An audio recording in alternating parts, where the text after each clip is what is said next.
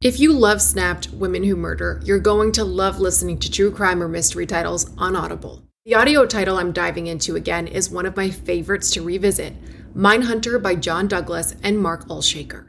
Even if you think you know the details of the cases, former F B I unit chief John Douglas took on from documentaries or the scripted show, the audio title goes above and beyond in bringing you along with him in his career, trying to catch serial killers and serial perpetrators. He used psychological profiling to dive into the minds of notorious criminals. The title includes his hunt for a killer in Alaska, the Green River Killer, and so much more. As an Audible member, you can choose one title a month to keep from their entire catalog.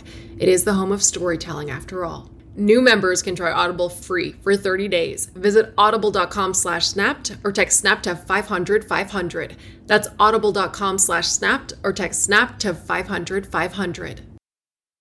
Wow. Nice. Yeah. What you're hearing are the sounds of people everywhere putting on Bombas socks, underwear, and T-shirts made from absurdly soft materials that feel like plush clouds.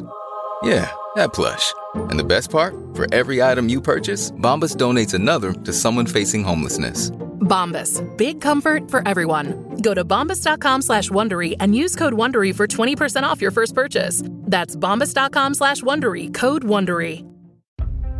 He was a beloved fixture among the locals in this Midwestern lake town. He had a good heart. He would have gave his all for anybody at any time. He would give you the shirt off his back if he could. But when his bar stool goes empty, his friends go looking. Uh, yes, ma'am. Uh, there needs to be an officer, ambulance, the whole nine yards over at uh, second street. There was a lot of blood on the floor. He was lying in a pool of blood. The cut to his neck, it was a rather large cut, several inches long. As news of the gruesome crime spreads, investigators must sift through rumors about money, drugs, and obsession. He owed some money to a drug dealer. He said, if something happens to me, it's because I couldn't pay it. He was scared. He was literally very scared. She says, I, I will destroy you. I effing destroy you. In any homicide investigation, you look at a number of things, but the top three things, money, drugs, and sex. After years of searching, a smoking gun finally presents itself from the most unlikely source. She wrote down how much she liked her pastor, how she wanted him to hold her. I said, that's of the devil. It's right out of the pit of hell. I said, that destroys churches. It destroys families. You have somebody who is a good Christian wife and mother, but who's battling some very serious demons. She had addiction problems, and addiction's hard to beat. I didn't want to get in trouble. She just had really lost all control.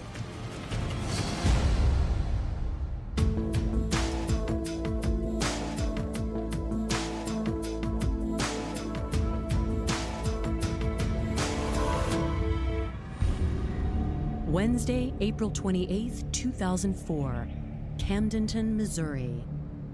At six thirty a.m., Cindy Christensen and Brian Norton are checking on their friend, forty-eight-year-old Tommy Hope, who they haven't heard from in several days.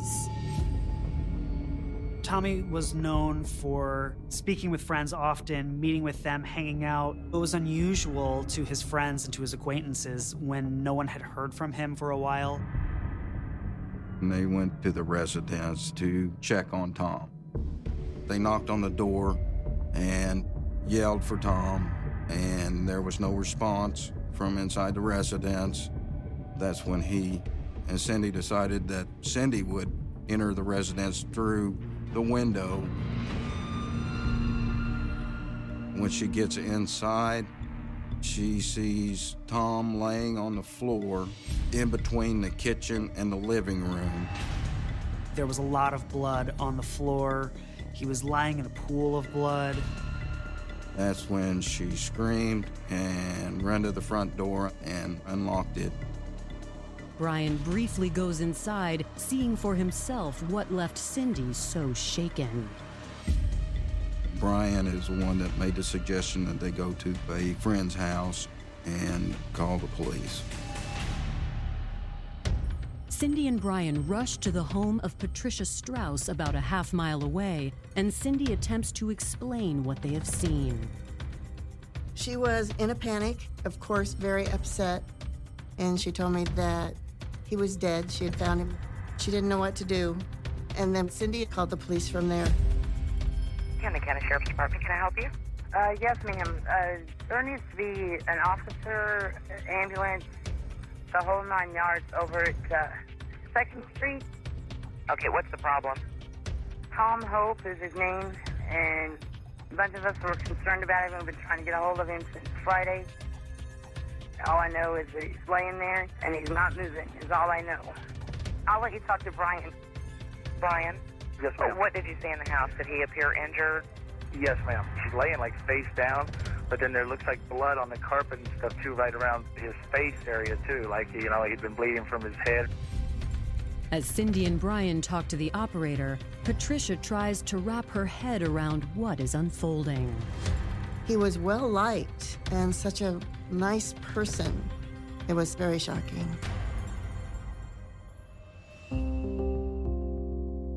Born on June twenty-eighth, nineteen fifty-five, Tommy Hope grew up in Texas. For Tommy and his two siblings, their early childhood was fraught with trouble. The parents would go places and leave the three of them, and they would be hungry. The neighbor would keep his door unlocked because he knew Tom would come in to get food. Eventually, the Hope children were placed in foster care, where Tommy faced more hardship. There was a lot of abuse in these foster care homes that he suffered. And he went without a lot. Without food, he was neglected, he was beaten. While his siblings were adopted, young Tommy was eager to strike out on his own. As soon as he was able, Tommy joined the military. He was like around eighteen, nineteen when he went in. He was a true patriot. He loved his country, and he fought for this country. He's seen a lot, was witnessed a lot during his time in the service. Following his discharge in his twenties, Tommy relished a life with temporary commitments. He was doing odd jobs to make whatever money he needed in the moment. It was not like he was planning for a long-term situation. He would buy and sell vehicles, repair vehicles, probably some yard work here and there, something that could help him get to the end of the week. He lived in California, and he did have a life partner in California, which he said was fairly long-term, and I don't know what happened, but she left. And then he moved to Missouri.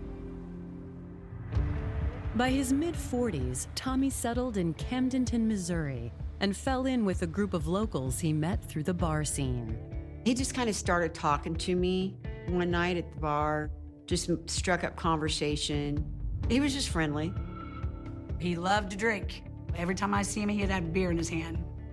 When I would close down the bar, he would find music that we both liked and stuff, and we'd laugh and sing and enjoy the music. Tommy had little interest in devoting himself to a woman or a career, but there was no questioning his commitment to his friends. He would give you the shirt off his back if he could. He just seemed very loyal, a very loyal friend. Somebody you could tell your most inner secrets to, and he would take that to his grave. Now, friends are wondering what secrets may have led to his grisly death. I knew when I couldn't get a hold of him that there was something wrong. You know, I could feel it. Within minutes of the panicked nine one one call, officers arrive at Tommy's house. I walked over to the body, and at that point, I could see that his shirt was soaked with blood. There was also the stiffening of the body, and it was obviously laid there for some time. Sergeant Beecham can tell Tommy suffered a violent death, but the circumstances are still muddy.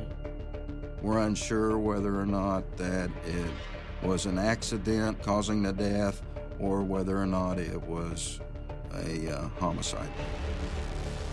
It's just kind of puzzling when you have that much blood and not seeing that there was any type of struggle. We wasn't prepared to make that call. We were waiting for the medical examiner. While they wait, investigators continue their search of the crime scene. They used luminol to illuminate proteins in the blood, and they could see uh, images of footprints with blood leading up to the window. And then uh, they found a little bit of blood on the window frame, indicating that somebody who had been inside the house had gotten out of the house through the window. The only real explanation of that was somebody had to have been inside the house at the time of death.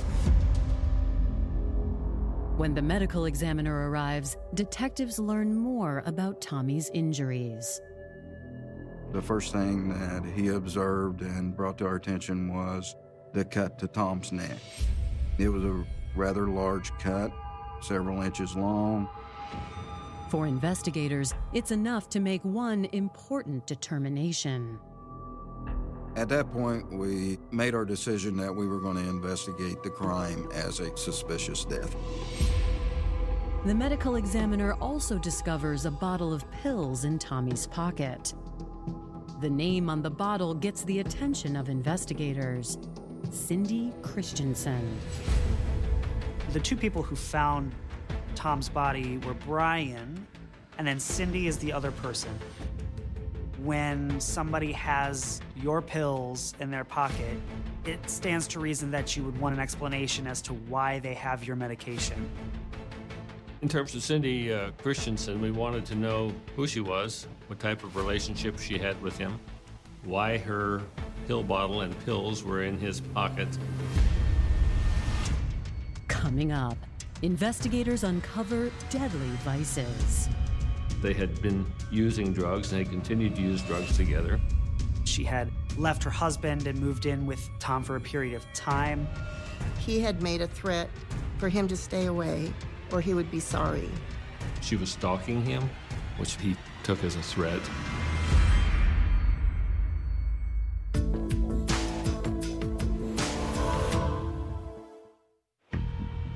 April two thousand four. Investigators in Camdenton, Missouri, have just recovered a pill bottle on the body of Tommy Hope. But the name on the bottle isn't his. It's the woman who'd first discovered Tommy's body. If Cindy didn't have anything to do with it, then we wanted to know if she had some idea who might have. Investigators head to the nearby home of Patricia Strauss to speak with Cindy Christensen and Brian Norton, the two friends who found Tommy's body. Cindy explains that she and Tommy go way back. She had told us that she'd had a previous relationship several years prior with Tom, and had actually lived with Tom for a while. Cindy says though their romantic relationship came to an end, she and Tommy continued to party together. She seemed to have a reasonable explanation as to why her pill bottle would have been in his jacket, that they had been using drugs and had continued to use drugs together. In any homicide investigation, you look at a number of things, but the top three things: money, drugs, and sex. Patricia and Brian chime in, claiming that Tommy's traumatic childhood and time in the military pushed him into a pretty serious drug habit in his adult years. He had a thing for cocaine, and that if cocaine was around, he was going to do it. He always had some drugs, mainly user amounts, and people would come over and party together and use Tom's drugs. There was a variety of drugs: methamphetamine, marijuana, cocaine. Patricia believes that Tommy's drug use might have something to do with his death. She thought that he owed some money to a drug dealer out of Clinton, Missouri, by the name of Jeffrey Rourke. To investigators, it's a familiar name. Jeff Rourke was a big drug dealer. He supplied a lot of drugs to the lake area. Patricia has one other lead for investigators. She shares that one of Tommy's recent romantic flings had been with a married woman, twenty-seven-year-old Clara Rector. She did mention that Clara and Tom had had a relationship and that Clara's husband, Jason, had threatened Tom. Tom told me just a few days before he was killed that Jason had made a threat for him to stay away from Clara or he would be sorry. He was worried about Jason because Tom did say he kept trying to get Clara to stay away, and she wouldn't stay away. Investigators move on to their two new leads. Kind of boiled down to two different possibilities, one being a guy that he owed a lot of money to for drugs, and the second was Clara Rector's husband, Jason. As they begin tracking down their new suspects, investigators receive word that Tommy's autopsy is complete. The medical examiner reports Tommy died three to four days before he was found. They had a possible time of death of either on late in the evening on the twenty-fourth or early in the morning of the twenty-fifth. The medical examiner also determined the large cut to Tommy's neck isn't what killed him. That was not the lethal wound. He had been stabbed eight or nine times in his torso and his arm, and there were three of those puncture wounds that the medical examiner determined was the lethal wound. With the amount of stab wounds and the cut to the throat, it would lead me to believe at that point that it was somebody that was angry at Tom. The autopsy findings support a motive for both current leads.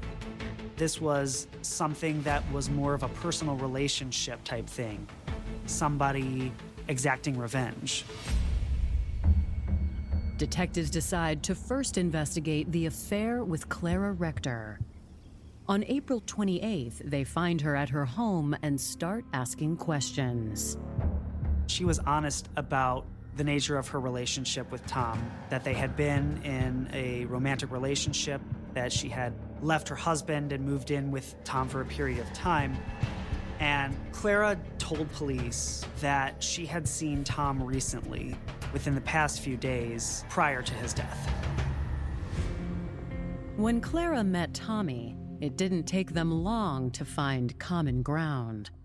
Clara was born in California in nineteen seventy-six, and like Tommy, her early years were marred by upheaval and abuse. When she was less than two years old, she had been removed from her home, her and her brother. They were eventually adopted by a family that moved to the Lake of the Ozarks, and that's how they ended up uh, at the Lake of the Ozarks. Clara was a sweet, sensible person. Like, she would want to hug, you know, somebody that you would want to walk up and give a hug to and just be friends with. At nineteen, Clara fell in love and married. Just after learning she was pregnant, tragedy struck. Her young husband died in a car accident. She told me that she had a husband that had passed away. She was very much so in love with him, and she misses, you know, missed him a lot. She got angry with God for a while about taking her husband. That was when Clara's battle with drug addiction began.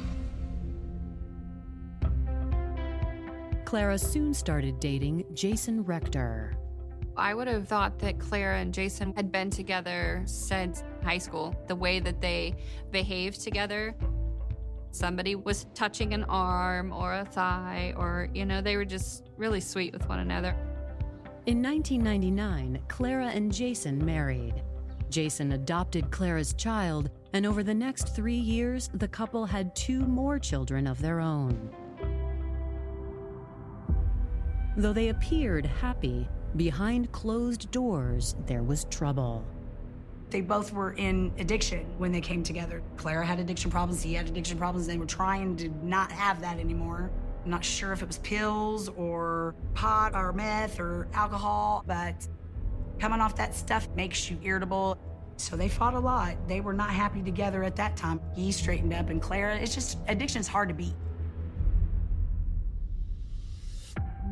When she met Tommy Hope in the summer of two thousand three, twenty-six-year-old Clara found someone who understood her.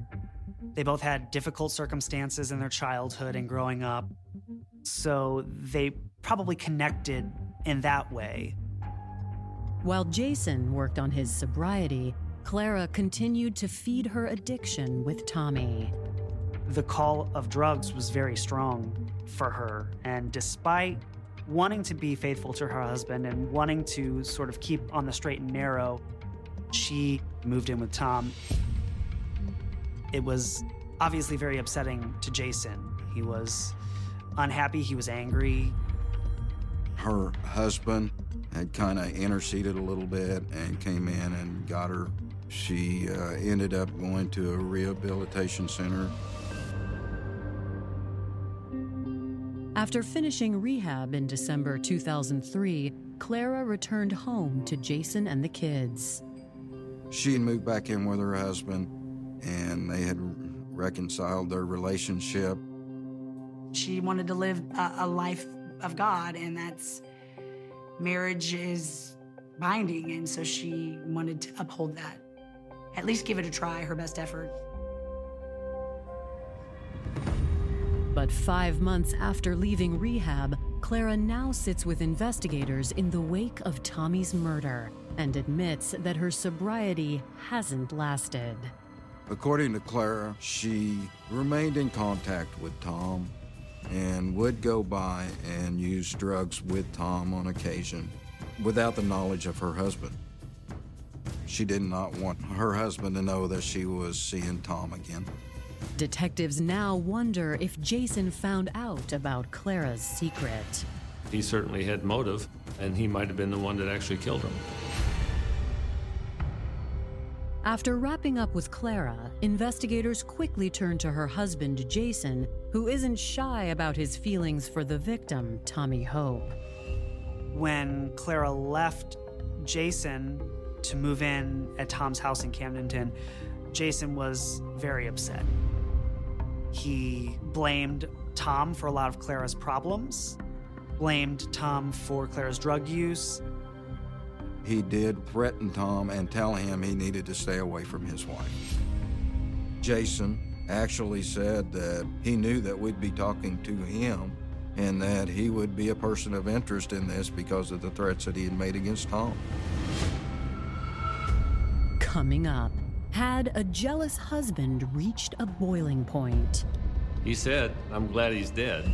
And a new lead pulls the investigation in an entirely different direction. He said, "I owe somebody a lot of money, and I don't have it." This may have possibly been the break we were looking for.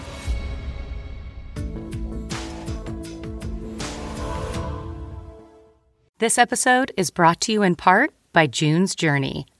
Picture it, the glamour of the roaring twenties wrapped in a mystery that only you can solve. Dive into June Parker's captivating quest to uncover scandalous family secrets. With your keen eye for detail, find hidden clues and solve mind-boggling puzzles. It's all about observation, intrigue, and drama. But beware, each clue leads deeper into a thrilling storyline filled with danger and romance. June needs your help, detective. Download June's Journey for free today on iOS and Android. Your adventure awaits. This episode is brought to you by Shopify. You hear that? That's the sound of another sale with Shopify, your go-to for selling everywhere, online, in-store, and even on social media. Shopify P O S is like the central hub for your retail operation. From payments to inventory, it's all there. Got different gadgets? No worries. Shopify's hardware is adaptable, fitting in just how you do business. Start transforming your retail business with an incredible offer. A trial for just one dollar per month at shopify.com slash Wondery. All lowercase. That's shopify.com slash Wondery. Take the leap and upgrade your point-of-sale solution with Shopify. Visit shopify.com slash Wondery and start your trial today. Missouri authorities investigating the slaying of Tommy Hope are questioning Clara Rector's husband, Jason. While Jason doesn't hide his animosity for the victim, he insists he had nothing to do with the murder. When they interviewed him, he said, "I didn't do it, but I'm glad he's dead." He said that he had thought about killing Tom at one point, but he said he never followed through with it. Jason and Clara vouch for each other's whereabouts during the time frame investigators believe Tommy was killed. It looked like he had died sometime late Saturday night, early Sunday morning sometime. On Saturday, they had been out together running errands, and they spent the evening with their children watching movies. On Sunday, they attended church, and then afterwards watched NASCAR at their home. So they told investigators that they were with each other the entire time that Tom might have been killed. They both said that they had been together that weekend, and that's the only information they had provided us. Despite a strong personal motive, investigators find no proof of Jason's involvement. He denied it. There was just no real evidence that tied him to it. Just hours after their interview with the Rectors, investigators hear from another friend of Tommy's, Brenda McCabe. Brenda tells them that days before his death, Tommy had shown up at her door asking for refuge. The look on his face and the look in his eyes, something was very, very wrong. And I said, well, come on in. And he stepped in. He said, they're going to get me. They're going to get me. I said, who's they? What are you talking about? He said, I owe somebody a lot of money, and I don't have it. I was like, who are you talking about, Tommy? And he said, I, I'm not going to tell you that. He said, the least you know, the better off you are. He said, if something happens to me, Brenda, it's because I couldn't pay it. He was scared. He was literally very scared. Tommy wouldn't tell Brenda who he was indebted to, but investigators already have a name in mind from a previous tip, Jeff Rourke. This may have possibly been the break we were looking for. There's a possibility that this may be the guy. Investigators head to Clinton, Missouri, where Jeff has a reputation as a dangerous drug dealer. We made contact with Jeff and Clinton and talked to him about Tom. He was aware that Tom had been killed. He said that he had received phone calls from several different people. Jeff admits that the last time he saw Tommy, he had fronted him a mere thirty-five dollars worth of marijuana. Tom did not have the money for it, and so he allowed him to take, take the drugs, owing him money for those drugs. This was a couple weeks prior, and Jeff had not received his money. Jeff tells investigators he has bigger things to worry about than a small debt from someone like Tommy. He admitted that, yes, they were involved in criminal activity, but he had nothing to do with Tom's murder, and he cooperated with the investigation. Jeff also provides an airtight alibi. We were able to follow up on the information he gave, and, and it was accurate, and we could not put him in the area during the time that Tom was killed. With no new leads to pursue, the investigation stalls in August two thousand four. We went through everything that we had in the leads, and we just kept waiting for more to come up. But as far as uh, new information that was valuable, we really didn't receive anything. The case was sitting on a shelf. It had been investigated. There had been several different theories and lots of ideas, but nothing that could be proven in court. Investigators have no choice but to move on to other cases. It is frustrating, sad, and I was very angry, and it's kind of a helpless feeling that you can't do anything about it. Nine years pass with no new leads until April twenty-first, two thousand thirteen. When a surprising turn breathes new life into this cold case. I go in and, and they're like, well, Scott, we've got some stuff we need to talk to you about. And so I thought they were going to invite me to become a junior deacon. And I got kind of excited. I was like, this is great. But the deacons have more on their minds than church business. Pastor Jerry Sousley explains that for the last year, a seemingly upstanding congregation member has been exhibiting disturbing behavior. He goes on to explain this had been ongoing for several months, that this church member had been leaving notes for him at his desk at church, had come to his house. The church member is none other than Clara Rector. Clara became attached to Jerry Sousley to the point where it almost became an infatuation. Clara's obsession with the pastor came to a head on April nineteenth when she left a spiral notebook on his desk. She wrote down her feelings and wrote a, a story in almost like a diary-type fashion. And the story involved a woman and how much she liked her pastor, how handsome she found him, and how she wanted him to hold her and other topics that were of a sexual nature. She wrote these down as a spiral notebook and deposited this book on Pastor Sousley's desk. Pastor Sousley says Clara's erratic behavior reminded him of a conversation he had with her in July two thousand twelve. He was concerned because that previous summer, Clara had detailed a crime that she might have been involved in that resulted in murder. Coming up, a pastor clears his conscience. Imagine the guilt. It's just kind of come about, you know, it's time to do something. And a cold-hearted revelation comes to light. She said, I do what I was doing. She said, I wanted more drugs.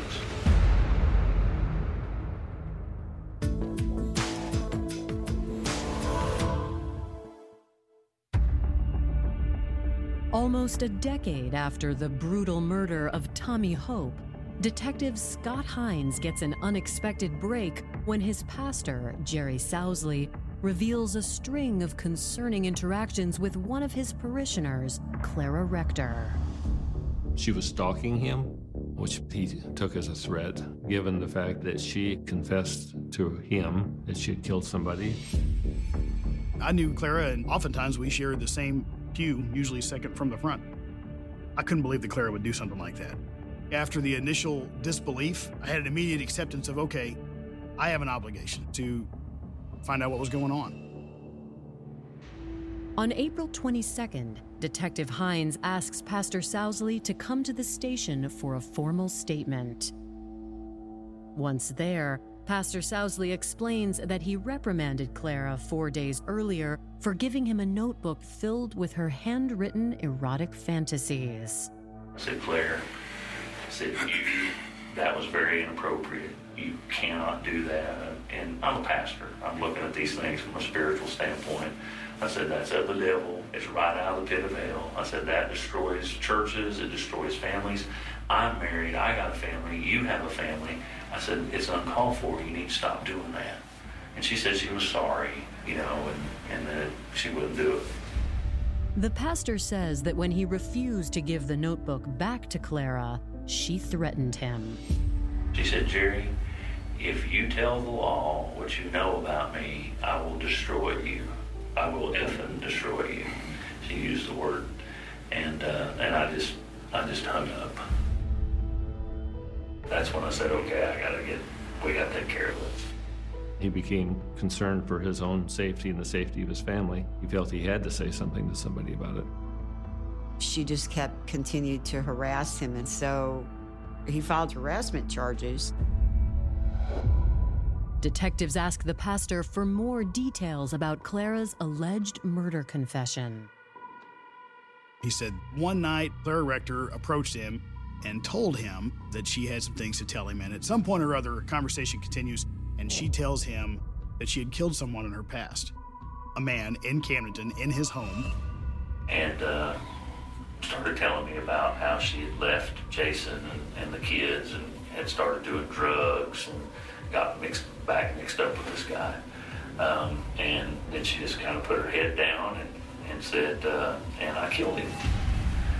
And I said, what do you mean you killed him? And uh, she said, I stabbed him. And she said, it wasn't the drugs. She said, I knew what I was doing. As Pastor Sousley continued to make the description of what she told him, it started to click in my mind, and I remembered, well, there's only one case that's even remotely close to that, and it's the Tommy Hope murder. The pastor urged Clara and Jason to go to the police and followed up with the couple a few days later. Jason said, uh, we went and saw the lawyer. Um, he said that we don't have to say anything, that the burden proves police. So uh, we just kind of need to forget about it. And I was like, I said, why? I didn't really know what to do. Given the circumstances that uh, she had confessed to him in a counseling session, in my mind it was not inappropriate that he did not tell law enforcement or somebody else about that confession. Months later, when the sexual advances began, Pastor Sousley knew he had to say something. I feel like I'm doing the right thing, because my one fear was, is what if she went crazy again and killed somebody else? Somebody, right. And me knowing. Imagine the guilt. So it, it's, it's just kind of come about, you know, it's time to do something.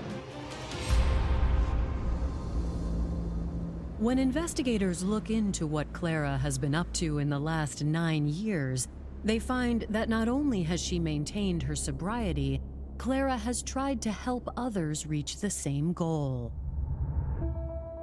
She started kind of trying to help other people get off of drugs. In fact, she had written an article for the local paper about drug abuse and helping people get away from it. Clara took a lot of strides to better herself. She really wanted to become a good wife and mother. She became, I think, a bit more outspoken about her faith and the way it helped her overcome a drug addiction and drug habits. Nonetheless, investigators formulate a plan to place the thirty-six-year-old under arrest. We had to get her into custody before we could even start thinking about talking to her about the murder. The only way to do that was to get her on the stalking case, which we had probable cause for. We filed a criminal charge for some type of harassment based upon her stalking her pastor. Assuming that Clara will show up at church Sunday morning, Detective Hines executes his plan. We came to the conclusion that as the church service began, we were going to shut and lock the doors Sunday morning, just in case Clara showed up. We didn't want there to be a disturbance inside the building.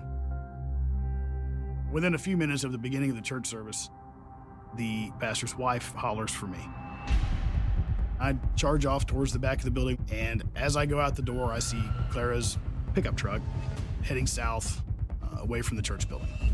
So I got on the phone, and I called up to dispatch, and I asked for them to send me a unit. The on-duty deputy went looking for her. The church service was still going on, and he called me and let me know that he had found her and had taken her into custody on the stalking charge.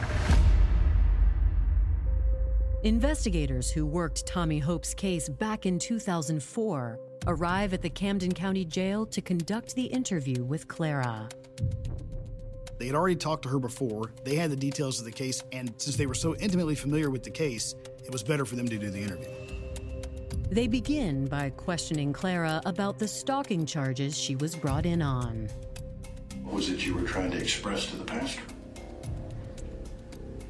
That I had feelings for him that I wasn't gonna ever act on, and I knew that it was wrong to have him, and I couldn't explain it to him any other way, so I just wrote it in a story.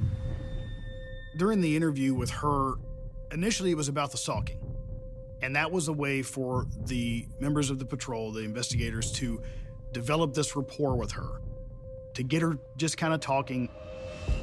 But investigators soon shift the conversation to what they really came to talk about, Tommy Hope's murder. At one point, one of the one of the troopers asked her, "Claire, do you remember me?" And physically, uh, she she kind of leans back a little bit and says, "No, I don't. I don't think so." And so he says, "Well, we met years ago while we were talking about this other case. I was there, I worked that scene. I mean, I'm the person who basically did the bulk of it, you know, with the autopsy and the wounds, and I talked to you when this originally happened, and we know what you told, uh, your conversations with, with Pastor Jerry, okay?" She knew she was caught. She knew as soon as they mentioned that she had confessed to Pastor Sousley, she knew. Okay, this is it. Coming up, After nine long years, a killer hiding in plain sight finally tells all. I really wanted to get high, and we just started fighting and arguing. When she didn't get what she thought she would, she lost it.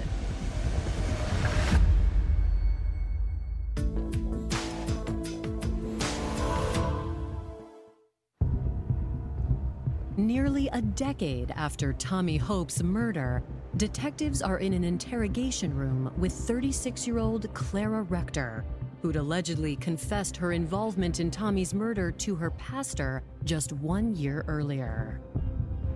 We know now, based on the evidence at hand and based now on this confession that she had given to Pastor Sousley, that we've we've got the right person. We knew if we get her in the room, get her talking, we can we can get there. I just you want to tell the truth. I need you to just tell the truth. I want to. Clara recalls leaving her home on that fateful night in April of two thousand four. I snuck out of my house in the middle of the night because I really wanted to get high. And uh, I showed up down there and the door was locked and he wouldn't let me in, so I had to crawl in through the window, and I talked to him for a while. Tommy told Clara that he had already used most of the cocaine he had on hand. He gave me enough that I got really, really high. But then there was no more, and we just started fighting and arguing. When she didn't get what she thought she would, she lost it. Clara grabbed a knife from the kitchen counter. I just jumped him. I just jumped on his back. She got mad at him, and she describes taking a kitchen knife, and at some point, she climbed up on his back and cut his throat. That was the only thing I was gonna do, and then he just kept coming at me like he wanted to hurt me more than I was hurting him, like he was gonna kill me. And so I just was like going like this, get away from me. And I don't, he just, he stopped and he grabbed my arms and he threw me on his bed and then he went in the bathroom to look at his neck. And when he did that, I ran in the kitchen and grabbed a knife again, because he was coming back after me because he was pissed off that I cut his throat. Mm-hmm. And uh, he, I just kept doing it. She was stabbing him.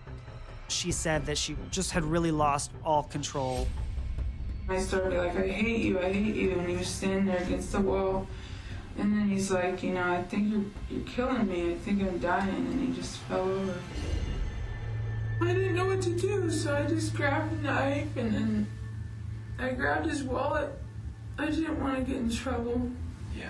So I just jumped up and went out and I ran. Clara went home to find Jason waiting for her on the front porch. I walked up to him and I told him I did something really bad, and he didn't believe me at first. But then I showed him the knife and the wallet, and he said, you know, I don't know what to do. I guess take up all your clothes. And he took the wallet and the knife and all my clothes, and he burned it, burned my clothes and the wallet and everything. I think she felt an enormous sense of relief for having finally been able to tell her story to the right people. Following her confession, Clara is charged with first-degree murder. But Clara isn't the only one who must face the past. Police also bring her husband, Jason, into custody. After I told him what she'd told us and we had that moment of acceptance, then he says, yeah, I, I, I burned uh, her clothes because when she got home the night after killing Tommy Hope, she was, she was covered in blood. I'm positive Jason had that sense of relief. Jason was glad to get that information off his chest, just like Clara was. But Jason won't be held accountable for his involvement. With a charge of tampering with physical evidence, there was a three-year statute of limitations, that had expired long ago. In November two thousand fourteen, thirty-seven-year-old Clara pleads guilty to the lesser charge of second-degree murder. I don't think a trial was ever really considered a possibility, given her confession. I settled on recommending, I think, a fifteen-year sentence. Given that there had been so many years between the time of the murder until we finally solved it, there had been no indication that she was any risk to anybody else. Many of Tommy's friends feel like the punishment is too little, too late. I know her prison sentence wasn't very long, and it was such a violent crime that that still makes me angry. It made me sick to my stomach. Tommy was a good guy, and he had a good heart. He would have gave his all for anybody at any time. No one deserves to die like that for any reason. Clara Rector will be eligible for parole in January twenty twenty-four. Clara and Jason's children were raised by Jason. Audible is the destination for thrilling audio entertainment. Allow your imagination to be piqued by stories that are brought to life through captivating sound design, eerie soundscapes, and dynamic performances. As an Audible member, you'll be able to keep your heart rate up month after month because you can choose one title a month to keep from the entire catalog, including the latest bestsellers and new releases. If you're in the mood for a shocking psychological thriller, check out None of This Is True by Lisa Jewell. Embrace brand new, exclusive thrillers from best-selling authors who are guaranteed to keep you gripped. New members can try Audible free for thirty days. Visit audible.com slash thrill or text thrill to five hundred, five hundred. That's audible.com slash thrill or text thrill to five hundred, five hundred.